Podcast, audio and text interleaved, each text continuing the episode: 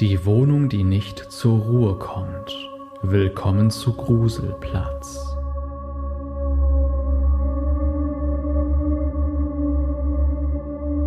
In dieser Episode geht es um die Geschichte einer Frau, die in der Nähe von Rosenheim wohnt, in Bayern. Sie hat mir geschrieben, dass sie in einem Haus wohnt, in dem ungefähr vier bis sechs andere Parteien leben, je zwei auf einer Etage. Das Haus ist schon etwas älter, in den 30er Jahren erbaut. Die Zeit und generell die Bewohner des Hauses haben deutliche Spuren hinterlassen. Im Treppenhaus ist es relativ dunkel, die Fenster sind klein, die Wohnungstüren dunkelgrün gestrichen, das ganze Haus hat Charakter und man bekommt das Gefühl, als berge es das ein oder andere Geheimnis. Unsere Protagonistin, also die Frau, die mir geschrieben hat mit dieser Geschichte, ist Anfang 30 und lebt alleinstehend. Sie arbeitet Vollzeit in einem Büro, wo oder was genau, darum bat sie mich, Stillschweigen zu bewahren. Jedenfalls ist sie oft unterwegs und arbeitet das ein oder andere Mal im Homeoffice. Vor ein paar Monaten, so erzählte sie mir, sind ihre Nachbarn ausgezogen, also die, die auf der gleichen Etage gewohnt haben, gegenüber von ihr. Das Treppenhaus wirkte seitdem seltsam still. Ohnehin war das Haus ein ruhiges, die meisten Bewohner waren alleinstehend und ebenfalls oft unterwegs. In der Wohnung gegenüber von ihr wohnte ein Pärchen in ihrem Alter, vielleicht eine Idee jünger. Sie hatten keinen großartigen Kontakt zueinander, aber sie grüßten sich immer freundlich. Ein wenig bedauerte sie deren Auszug, weil sie es gewohnt war, dass das Pärchen oft Besuch hatte, am Wochenende gab es die ein oder andere Feier, das brachte Leben in das Haus und schuf insgesamt ein Gefühl der Vertrautheit. Aber alles war plötzlich weg. Die sind ausgezogen und dann stand die Wohnung leer. Ein paar Wochen nach dem Auszug dieser Nachbarn verließ unsere Protagonistin morgens ihre Wohnung, um zur Arbeit zu gehen. Wie jeden Morgen blickte sie gedankenverloren in den Flur hinüber zur anderen Wohnungstür. Das war eine Art Gewohnheit. Es war still, wie jeden Morgen und wie gesagt auch sonst immer im Treppenhaus, aber irgendwie war etwas anders als sonst. Vor der anderen Wohnungstür auf dieser Etage hängt ein ungefähr einmal zwei Meter hoher Sicherungskasten, also quasi direkt vor der Wohnungstür, der die Stromversorgung der Etage organisiert und die Tür dieses Kastens war seltsamerweise sperrangelweit geöffnet. Es war früh morgens, acht oder halb neun.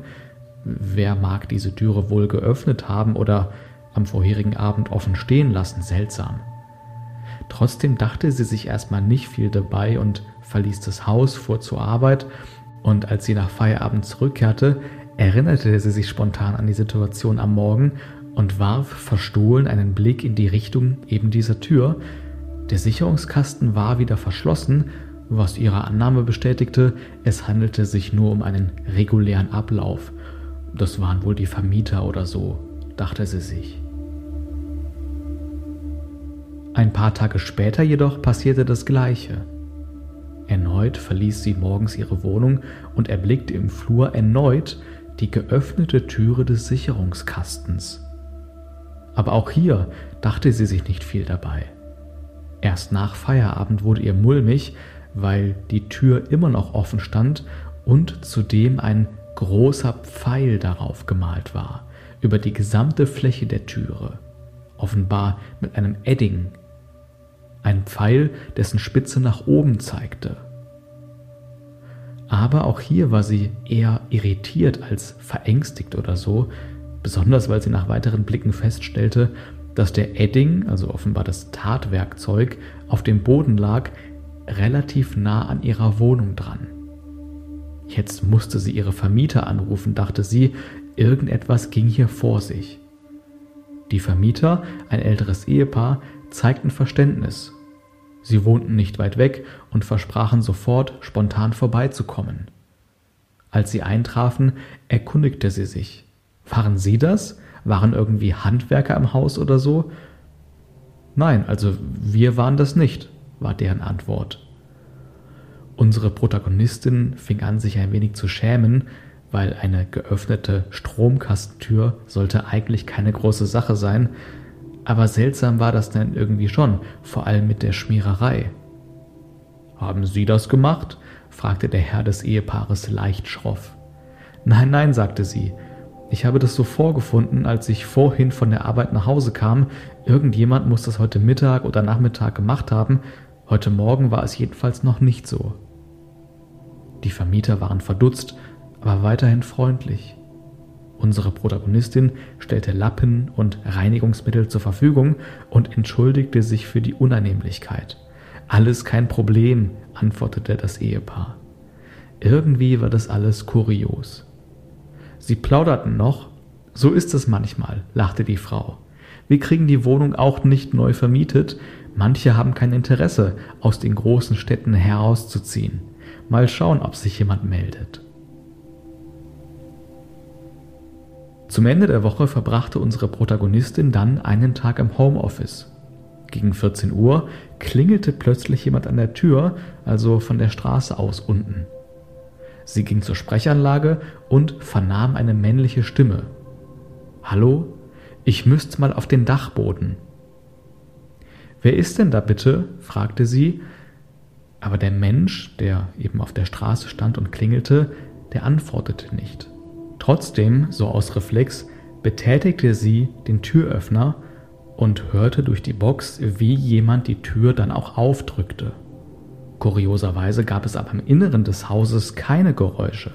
Normalerweise hörte man immer Schritte oder ähnliches, aber es war, als wäre das Treppenhaus dann letztendlich doch nicht betreten worden.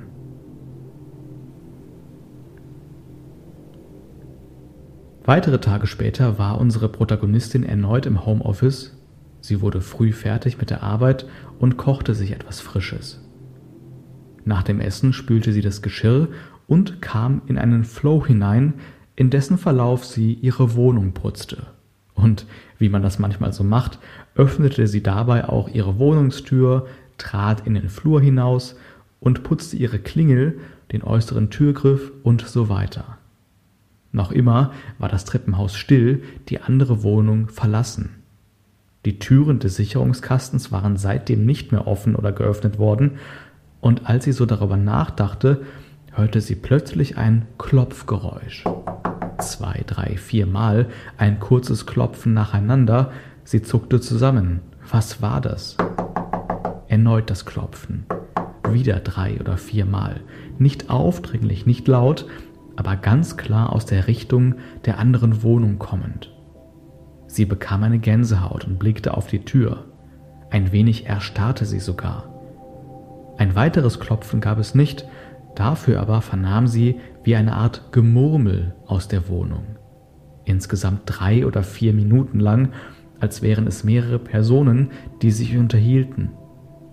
Sie kannte das aber von früher, also von ihren alten Nachbarn, deren Stimmen sie andauernd klar hörte. Irgendwie war das jetzt anders, keine klaren Worte, eher ja, monotones Gemurmel. Das ein oder andere Mal schien sie das Wort Dachboden herauszuhören, zu verstehen, so als würde jemand aus der Gemurmeltraube genau dieses Wort äußern. Es hatte beinahe Appellcharakter, erzählte sie mir, als wollte diese Stimme aus der Wohnung heraus ihr den Weg in Richtung Dachboden weisen. Noch unheimlicher, weil unnatürlicher, wurde die ganze Situation jedoch, als das Gemurmel irgendwann abnahm und verstummte. Und bis heute weiß sie nicht, ob sie im Anschluss nicht ein lautes Knacken von ganz oben vom Dachboden gehört hat. Tja, eine ganz schön, ja, krasse Geschichte vier Vorkommnisse, die alle für sich genommen mit einfachen Erklärungen abgetan werden könnten. Aber so im Zusammenschluss ja, wirkt es schon immer wie eine Steigerung, schon seltsam. Die ersten drei Vorkommnisse, also zweimal die geöffnete Stromkastentür und das Klingeln mit dem Dachbodenverweis, das könnte alles von den ehemaligen Nachbarn gekommen sein. Also die alten Nachbarn, ne, die haben Handwerker engagiert oder auch Freunde vielleicht nur, die nochmal eben auf den Dachboden sollten, da was holen sollten oder so. Aber wenn man das als Arbeitshypothese heranzieht, stellt man schnell fest, dass sich diese Menschen komplett anders verhalten hätten. Also Handwerker, die lassen nichts offen stehen. Die malen auch nicht ganz groß mit dem Edding irgendwas auf den Kasten drauf. Und vor allem sind die auffindbar und man kann deren Arbeiten nachvollziehen und sind nicht plötzlich wie vom Erdboden verschluckt, wenn man die sucht.